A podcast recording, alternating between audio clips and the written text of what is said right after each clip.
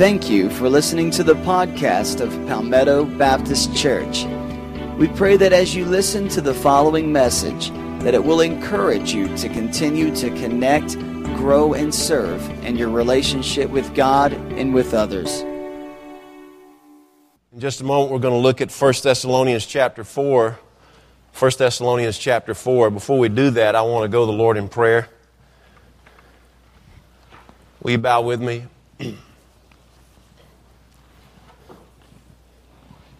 Our Heavenly Father, we are grateful to be here in your house. We have worshiped you, and the worship has been filled with your presence. We have heard your voice in the singing. We have felt the vibrations of your spirit in the instruments. We've seen your smile in the faces of our children. And now, Lord, we pray that we'd hear your voice from the pages of your word. As we come to you to worship you, Lord, we also come to bring people who need our prayers to you. Lord, we pray for Betty Burrell in the hospital at Griffin. We pray for Wanda Smith as she recovers from her back surgery. We pray for Ronald Stover as the doctors try to figure out exactly what's going on with him. Lord, he's my neighbor. He's the best neighbor I've ever had, and I just pray for him. I pray for Rebecca Summers with all the different health issues that she suffers. And I pray, Lord, that you would remove the gout from Gerald Todd. Lord, I pray for Miss Barbara Browning as she continues to recover from her surgery, and I pray for Jake Cordell and Joan as she cares for him so faithfully. Lord, I pray for the healing of Tom Roper. I pray, Lord, that you'd help him not only to be healed, but to gain back the strength that the treatment has taken from him. Lord, I pray for Chuck Smith and for Roger and Jane Smith as they care for their son in Emory Hospital. Lord, I pray for Dottie Priatko. And I pray for the family of Mr. Tom Galat. What a great, great man. Lord, I pray for our relocation process. It's been such a long time coming, and we wait for you. But Lord, there's a, a sense in which you're waiting for us. Lord, I pray that the economy would get better so that we can stand up and be able to move forward. Lord, until that time, Lord, hold us together and help us to be faithful to you in the face of extreme adversity. Lord, let us never give up on trusting you. In Jesus' name we pray. Amen. 1 Thessalonians chapter 4. 1 Thessalonians is a letter, is the first letter that uh, Paul ever wrote. He wrote it sometime around 51 AD. He had spent about three weeks in Thessalonica founding a church, and then he was run out of town. He went down to Berea. From there, he went to uh, uh, Corinth, and from there, he went to Athens. He's writing this letter to these folks because he's concerned that he, he did not get to spend long enough with them to establish them. Not only that, after he left, some opponents of Paul came in and were spreading false accusations about him. So he spent the better part of three chapters uh, defending himself against these false allegations. But now in chapter 4, he's going to deal with some other matters that are going on in the church at Thessalonica. Um, you know, it's one thing when we, it's one thing to be saved. It's one thing to be Christians, to have a relationship with Jesus. But beyond that, there are some things that God requires of us, expects of us, empowers us, and enables us to become.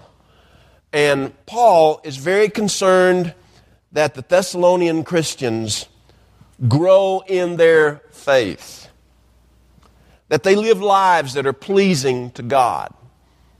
But what does it mean to live a life that is pleasing to God? What does that mean? He's going to give some general answers to that question in 1 Thessalonians chapter 4. We pick up with verse 1. As for other matters, brothers and sisters, we instructed you how to live in order to please God, as in fact you are living. Now we ask you and urge you in the Lord Jesus to do this more and more. For you know what instructions we gave you by the authority of the Lord Jesus. It is God's will that you should be sanctified, that you should avoid sexual immorality, that each of you should learn to control your own body in a way that is holy and honorable, not in passionate lust like the pagans who do not know God, and that in this matter no one should wrong or take advantage of a brother or sister. The Lord will punish all those who commit such sins, as we have told you and warned you before.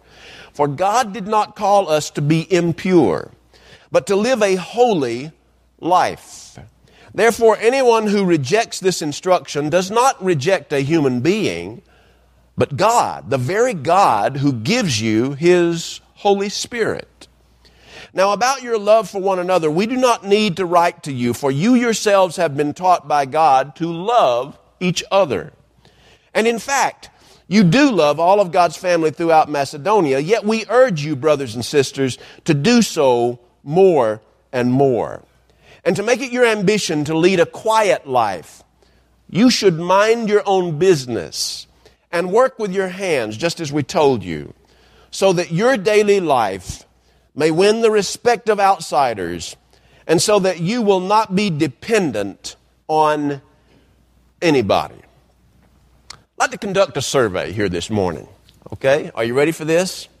Are you ready for this? Kind of shake out your right hand so you can get ready to vote. Are you ready? Just shake it out. Come on, shake it out. Go ahead. There you go. Huh. Here we go. How many of you desire to live a life that pleases God? Raise your hand. How many of you desire to live a life that pleases God? Raise your hand. Okay, thank you. Everybody in the house, but three folks. All right, question number two, and the final question. How many of you believe that right now you are living a life that is pleasing to God? Raise your hand. Hmm, one, two, three, four, five, six, seven, eight. All right, I don't know how many people we have here today. Uh, I would guess somewhere around maybe 160, 170 folks. Did we get a count? Y'all, you guys already counted, Mr. Mark? What? 158. 158. I was, I was two off. yeah. All right, so around 158 people. Out of 158 people, almost everybody raised their hand. They wanted to please God. When I asked how many people believe that right now they're pleasing God, there was about 12, 10 to 12 hands, uh, assuming that I missed one or two. Why is it, do you think, that when you conduct a survey like that, almost everybody desires to live a life that's pleasing to God, but a small percentage of those who desire that believe that they are actually doing that. Now, granted, there, there, I'm sure there were probably some of you who thought, well, I, I'm, I'm living a life that's pleasing to God, but you just didn't quite want to raise your hand for thinking that somebody might think that you're something, you think you're something that you're not, or maybe, I don't know. We had, we had about 12 people who were honest enough to, to raise their hands. But the majority of us and this, this occurs in survey after survey after survey. The majority of Christians desire to please God, but a strong majority of those who desire to please God don't believe that they do. I read uh, a survey recently that was similar to the one that I just uh, did with you. It happened during a Sunday morning service in uh, a little town church in uh, Missouri a few years back, the pastor asked the congregation how many of them really want to please God more than anything else. And every, he said every hand in the sanctuary went up. And then he said, he asked them, he says, How many of you think God is really pleased with you right now? And he said, Out of at least 400 people, there was one 11 year old boy and one 10 year old girl who raised their hands, and that was it.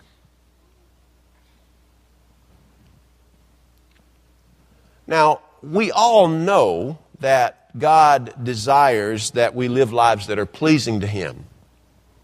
And most of us want to live lives that are pleasing to God. The question is, what does it mean to please God? It could be, after all, that the, uh, many of us who raised our hands that we wanted to please God, but who didn't raise our hands thinking we have pleased God, maybe we don't know exactly what it means to please God.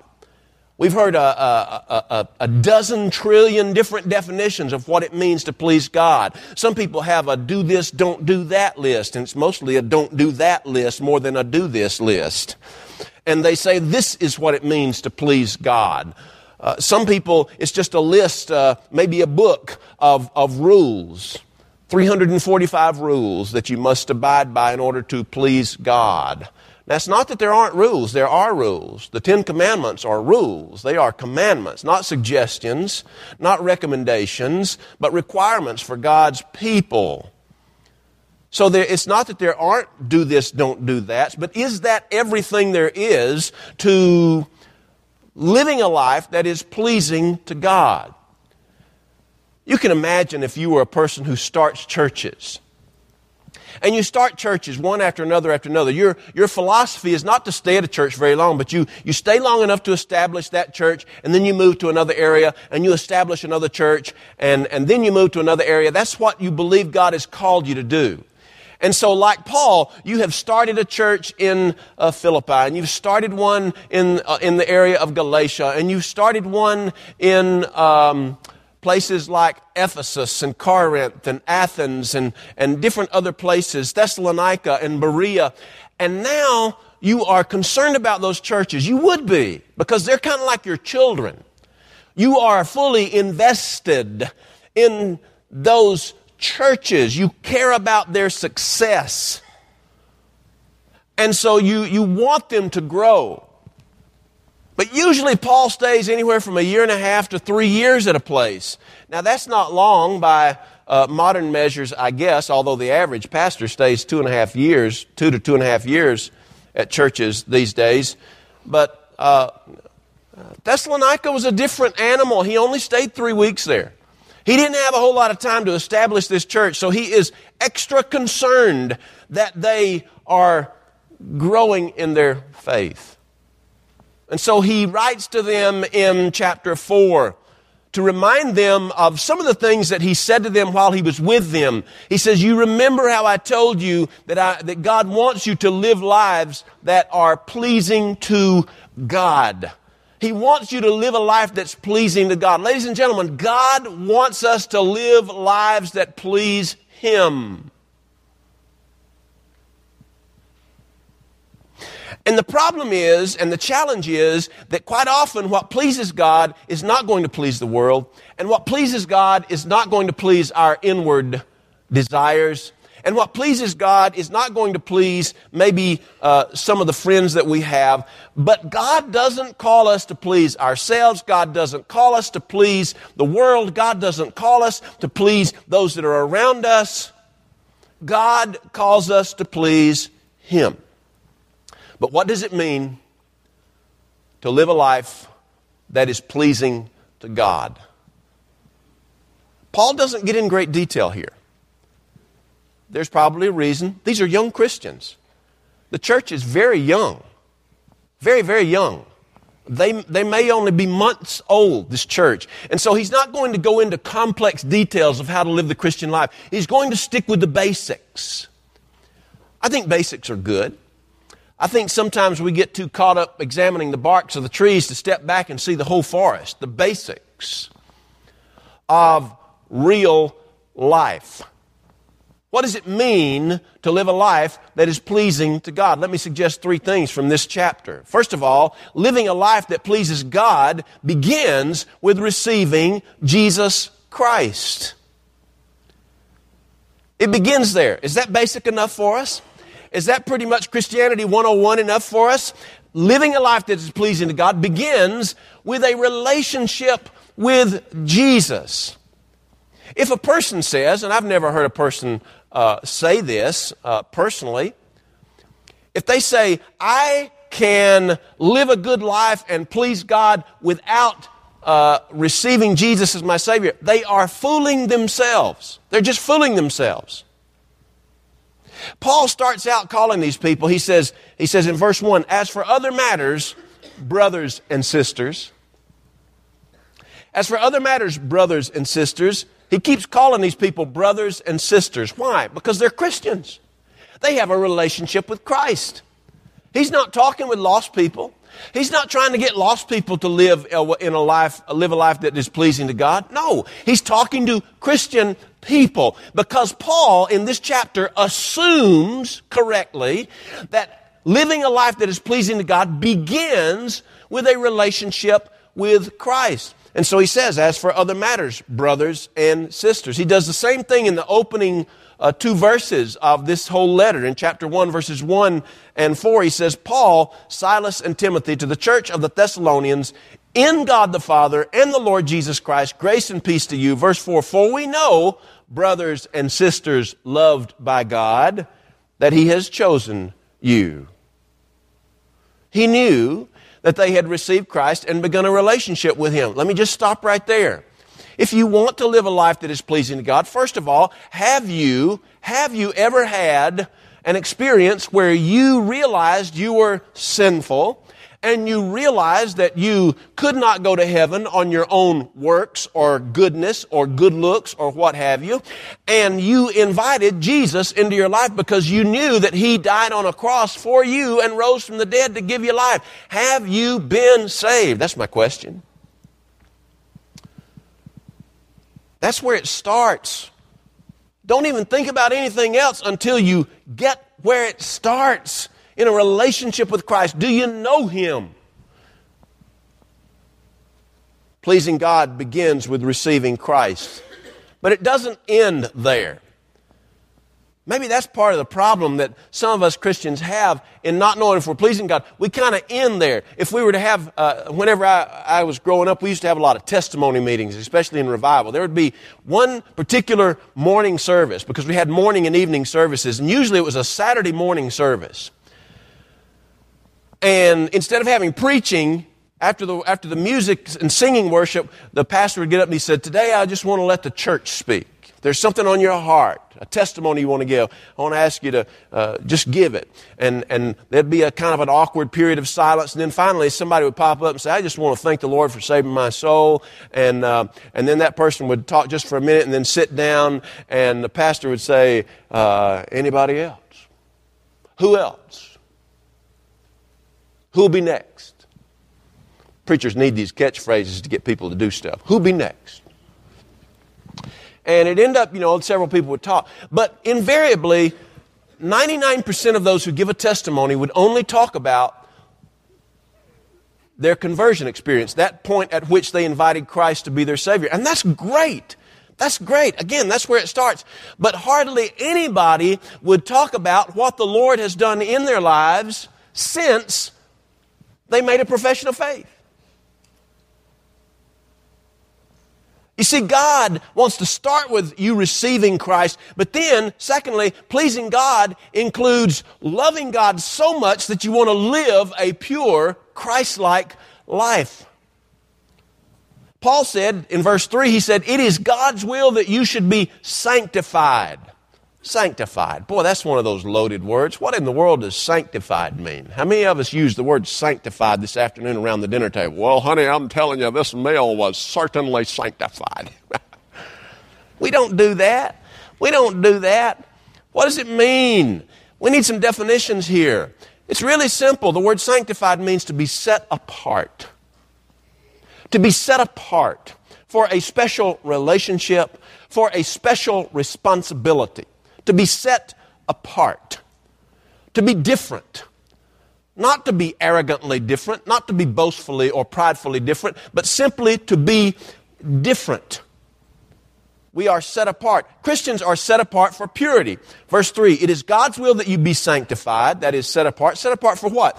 That you should avoid sexual immorality, that each of you should learn to control your own body in a way that is holy and honorable, not in passionate lust like the pagans who do not know God. For God did not call us to be impure, but to live a holy life. You and I are called as Christians to live a pure, Christ-like life. Now we will fail at that from time to time. But the hope is that the longer that we live the Christian life and, and the deeper uh, we cultivate our relationship with Christ, the times in which we fail will be fewer and fewer and fewer. We will never attain perfection. I don't believe. I don't think the scriptures teach that we'll be perfect in this life in terms of our behavior. But certainly, the older we get as Christians, the better we ought to get, become at living this thing called the Christian life. We are to live lives that are pure, Christ-like lives. Now, Paul uses the example of sexual immorality. This is not the only, this is not the only uh, aspect of living a pure Christ-like life, but it is one of the most alluring. It is one of the most powerful ones. And so Paul uses it as an example of the kind of sin Christians are to avoid. And he gives uh, three different reasons why we should avoid this type of sin. First of all, it disrespects the object of the immorality. It disrespects the object of the immorality.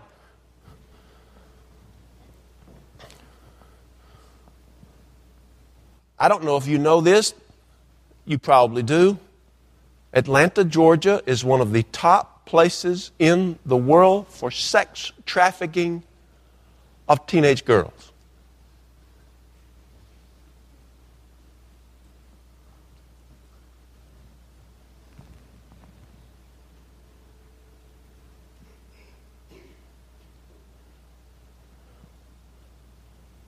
And it would not be so if there weren't men who are willing to pay for it.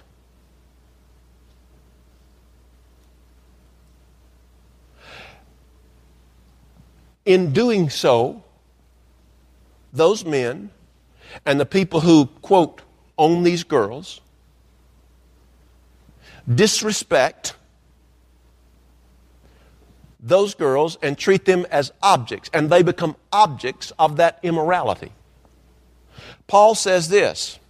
He says, In this matter, this is verse 6, in this matter, no one should wrong or take advantage of a brother or sister. You see, when we are impure, whether it's sexual immorality or any other, other kind of immorality that involves uh, not only offending God, but offending another person, we are disrespecting that person, the object of the immorality. Second, it is wrong because Paul says it dishonors God. Verse 7, for God did not call us to be impure, but to live a holy life. So when we live an unholy life, an impure life, what that does, it not only disrespects the object of the immorality, but it dishonors the God who has called us to a life of purity. And then third, it disregards God's commands.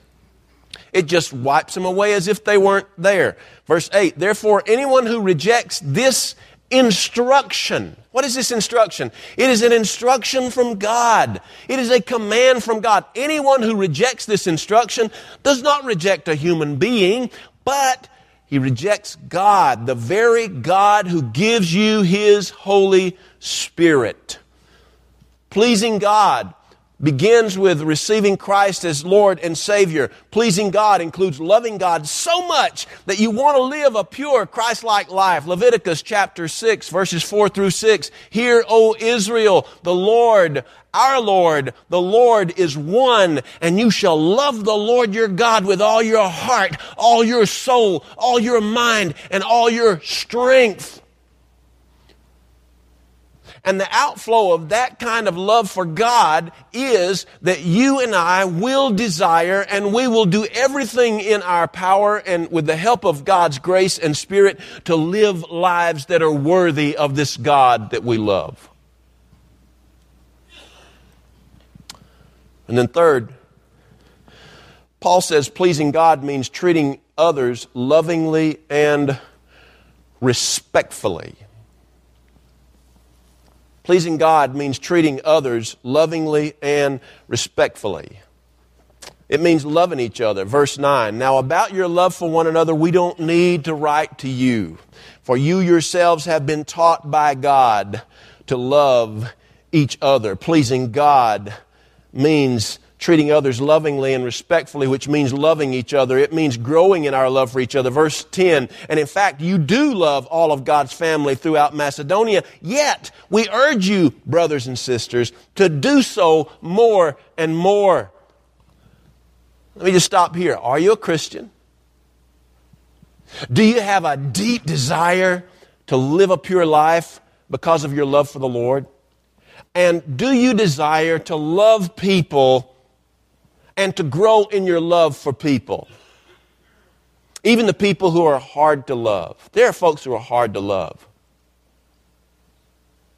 You and I may be that person.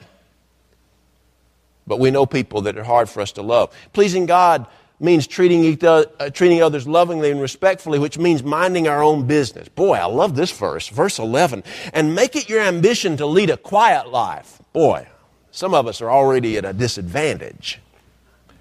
And you should mind your own business and work with your hands just as we told you. You see, it's not our responsibility to fix them.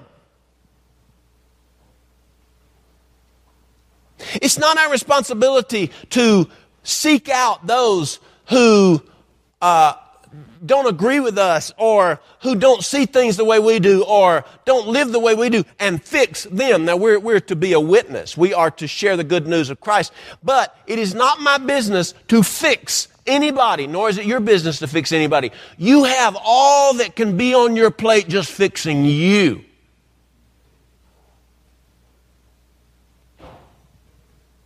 And so do I.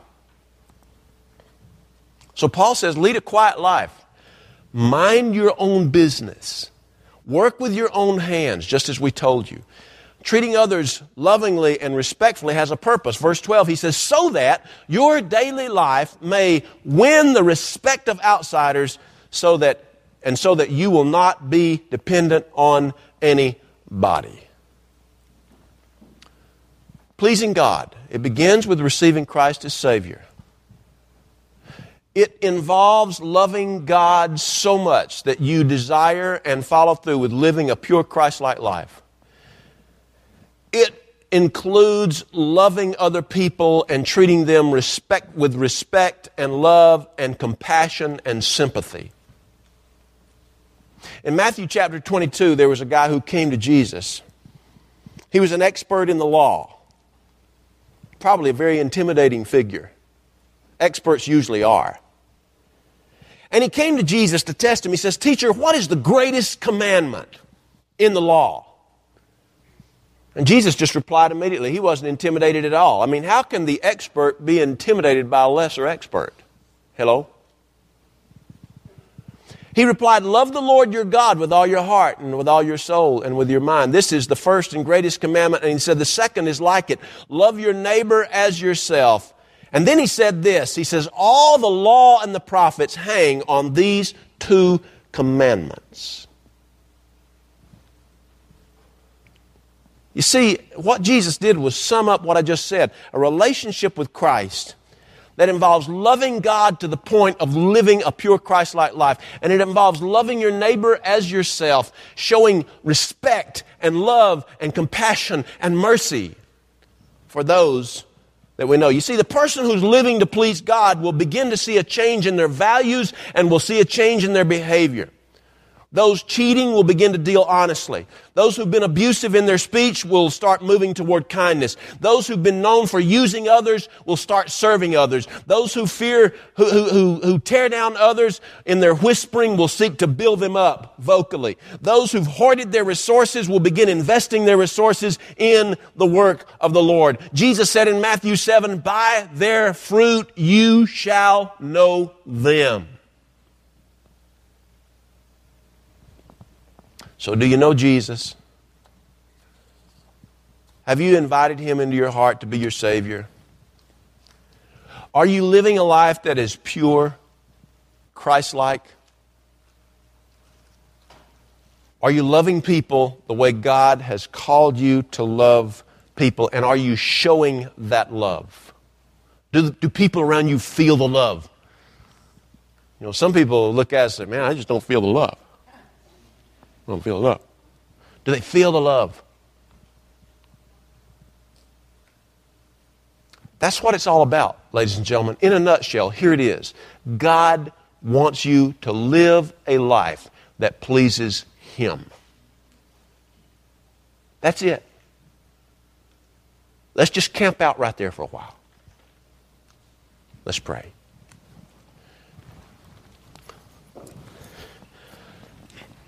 Our Heavenly Father, you've called us to salvation. You've called us into a relationship with your Son, Jesus. You've called us to live pure lives. And you've called us to love other people as we would have them to love us. Lord, that's the message this morning. And I pray that in this invitation, that message will sink deep into every one of our hearts and that decisions will be made as a result.